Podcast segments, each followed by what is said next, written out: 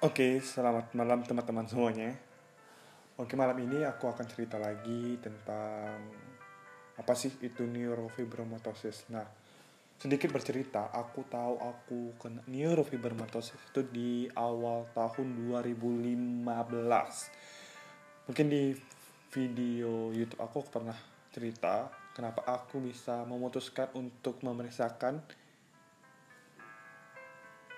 bengkak, bukan bengkak sih. Awalnya itu badan-badan badan aku ada bentol-bentol kecil di punggung dan dada perut gitu, bagian itu. Tapi itu hanya seperti digigit nyamuk, kayak bisa dibilang seperti biang gatal-gatal gitu. Jadi aku tidak terlalu menggubrisnya. Tapi di awal tahun dua ribu lima belas itu tumor aku tumbuh berbarengan dengan jerawat, dan itu tuh dibilang jerawat iya, dibilang tumor iya, jadi gede banget. Jadi aku was-was apakah ini, apakah itu gitu. Akhirnya setelah aku pulang dari liburan, aku ke dokter, salah satu dokter kulit di Pekanbaru, bahwa ketika aku udah sampai di sana, ya udah aku ceritakan keluh apa yang aku rasakan itu, dan dokternya bilang bahwa aku divonis langsung neurofibromatosis karena dilihat dari gejala-gejala yang ada di tubuh aku. Tapi itu hanya vonis dokter awal, ketika belum di bio, belum di apa yang namanya bahasa kedokterannya, belum dioperasi gitu masalah, ya itu belum, bukan di belum ya kayak gitulah. Kalau anak kedokteran tahu apa namanya untuk mengecek jaringan itu tumor tumor kah atau apa, bisa kasih tahu aku ya. Nah, jadi aku balik lagi akan ceritain apa sih itu neurofibromatosis. Mungkin teman-teman semua bertanya, apa sih itu neurofibromatosis? Nah, neurofibromatosis ini aku mengambil suatu artikel dari Alodokter ya. Jadi, neurofibromatosis ini adalah suatu kelainan genetik di mana pertumbuhan sel terganggu sehingga tumbuh tumor-tumor pada jaringan saraf. Nah, tubuh kita itu punya sel, dan sel selnya tadi itu terganggu pertumbuhannya, makanya tumbuhlah tumor-tumor di jaringan saraf teman-teman. Jadi teman-teman tahu kan, tubuh kita semuanya, tubuh kita dari ujung rambut sampai ujung kuku gitu, itu tuh pasti ada saraf-sarafnya. Dan bayangkan setiap saraf itu mengalami tumbuh tumor, digerogiti oleh tumor-tumor. Apa yang kalian rasakan? Apa? Itu yang aku rasakan. Hidup aku hancur, masa depan aku hancur, semua cita-cita aku hancur. Itu yang aku rasakan sampai saat ini.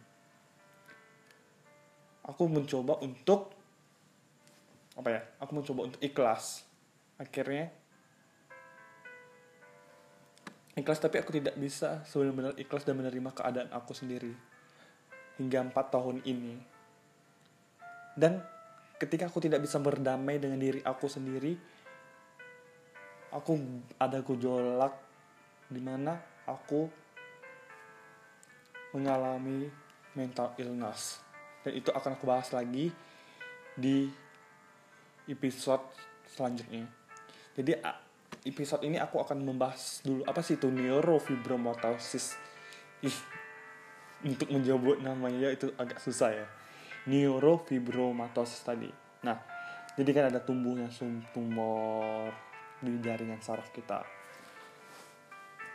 Lalu, tumor ini umumnya memang jinak dan bisa muncul di berbagian berbagai bagian dari sistem saraf, seperti bagian otak maupun surah eh, ribet banget. jadi sa, jadi tumor-tumor ini Aduh, maksudnya gini ya. Jadi kan tumor ini umumnya bersifat jinak nih, dan bisa muncul di berbagai dari sistem saraf seperti pada otak maupun saraf tulang belakang hingga ta, hingga ke saraf-saraf tepi. Nah, itu poinnya. Nah, tenang dulu nih. Neurofibromatosis ini terdapat dua tipe. Yang pertama, tipe pertama dan tipe kedua dong tentunya, kan dia ada dua tipe. Nah, yang umum terjadi adalah tipe yang pertama, merupakan jenis neurofibromatosis yang sering terjadi tadi itu, yaitu yang pertama. Oke. Gejala-gejala ya, apa sih gejala-gejala neurofibromatosis ini? Yang pertama nih, yang mungkin dari kecil aku tuh udah berbeda, emang dari kecil tuh mungkin aku udah udah tahu nih gejala aku tuh neurofibromatosis. Hmm. Yaitu adanya bercak-bercak kecoklatan seperti warna kopi pada kulit.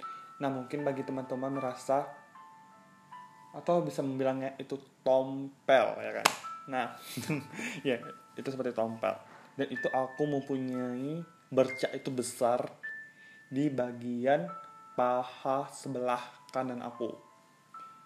Nah, tapi tenang dulu. Kalau kalian punya satu, mungkin satu, dua, itu tuh masih nggak apa-apa. Tapi kalau bercak tersebut dialami oleh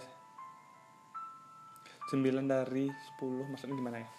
Pokoknya lebih dari satu, itu tuh bisa disebut dengan gejala neurofibromatosis itu tadi.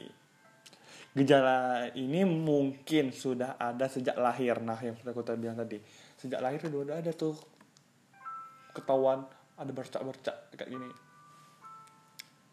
Bisa dikonsultasikan ke dokter untuk untuk apa ya namanya?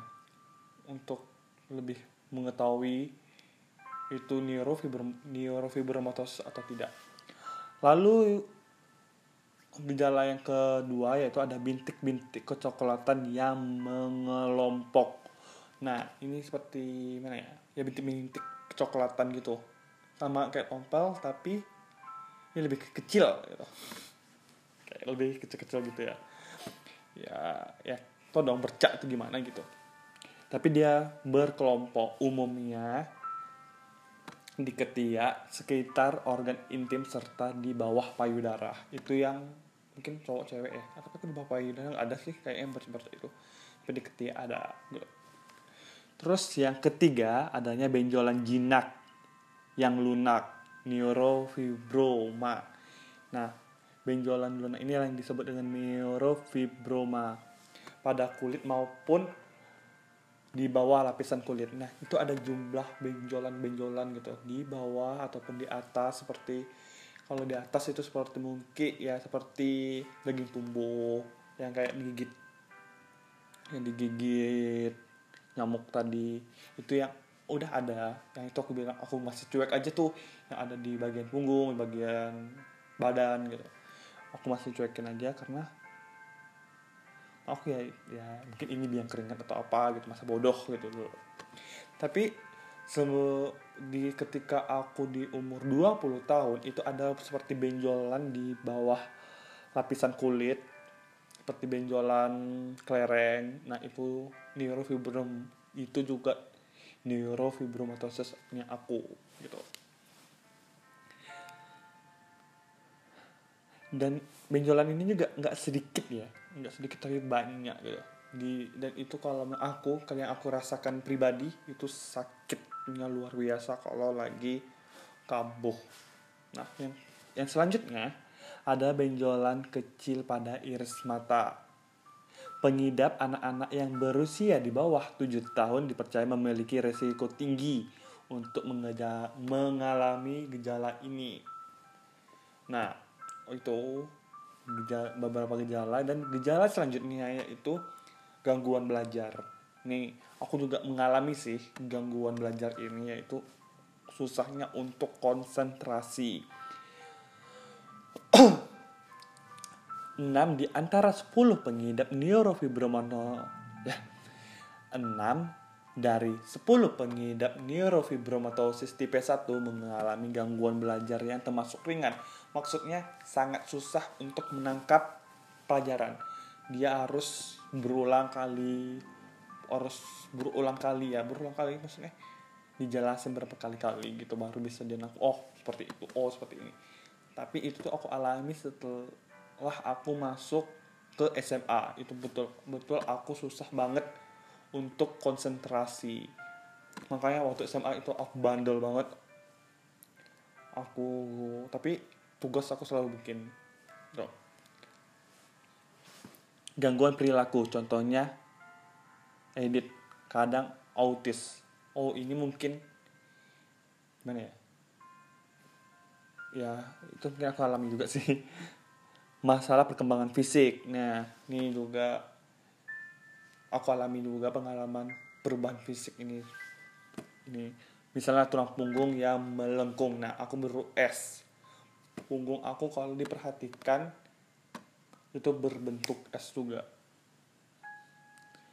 Terus adanya hipotensi, gangguan sistem otak dan saraf seperti migrain, epilepsi, atau tumor otak nih. Aku sering banget dari kecil aku pusing. Pusingnya itu luar biasa juga, bukan seperti pusing umumnya.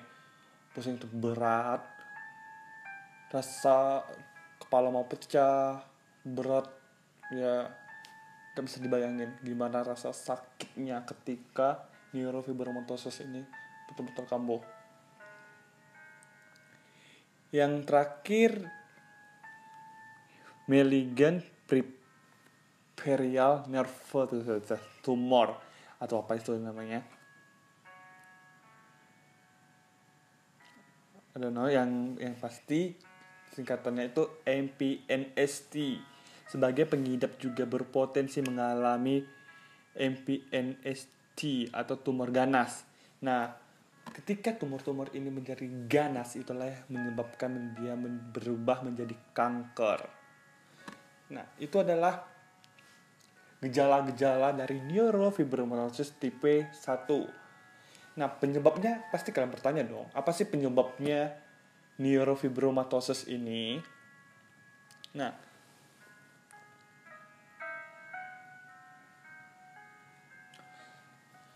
neurofibromatosis ini sih penyebabnya nggak ada nih teman-temannya. Yang pasti dia adalah merupakan penyakit turunan sebenarnya. Tapi bisa juga neurofibromatosis ini dengan mutasi gen gitu.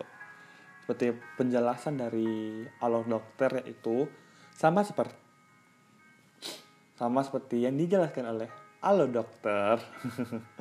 Aduh, aku ngomong belibet banget ya kan. Sama seperti tumor-tumor lain, neurofibromatosis tipe satu juga disebabkan oleh adanya kelainan atau mutasi pada gen. Keabnormalan tersebut akan memicu perkembangan jaringan saraf yang tidak terkendali. Nah, neurofibromatosis tipe satu kemungkinan terjadi akibat faktor-faktor keturunan. Misalnya karena ibu atau ayah yang mengidap penyakit yang sama. Meski demikian, ada juga sebagian pengidap yang mengalami kondisi ini karena adanya mutasi gen pada sperma atau sel telur sebelum menjadi sebelum terjadi perbuahan. Pengidap neurofibromatosis tipe satu jenis ini memiliki lima puluh persen kemungkinan untuk penurunan penyakit tersebut pada anaknya. Nah, coba bayangin, aku ketika aku udah menderita seperti ini, aku udah tahu rasanya mengidap neurofibromatosis seperti ini. Egokah aku, aku ingin menikah dan mempunyai anak. Tapi anak aku mengalami apa yang aku rasa. Aku kayak gak sanggup untuk hal seperti itu. Atau hanya aku, pikiran aku yang terlalu jauh sehingga hal ini membuat aku depresi. Nah, itu penyebab neurofibromatosis dan gejala neurofibromatosis. Mungkin selanjut besok di episode episode selanjutnya aku akan lebih menjelaskan bagaimana dia diagnosis neurofibromatosis di susah ya. Jadi aku singkat aja bagaimana sih dia diagnosa neo N F tipe satu ini dan apa sih perbedaan N F satu dan N F dua. Tetap dengarkan podcast aku. Terima kasih.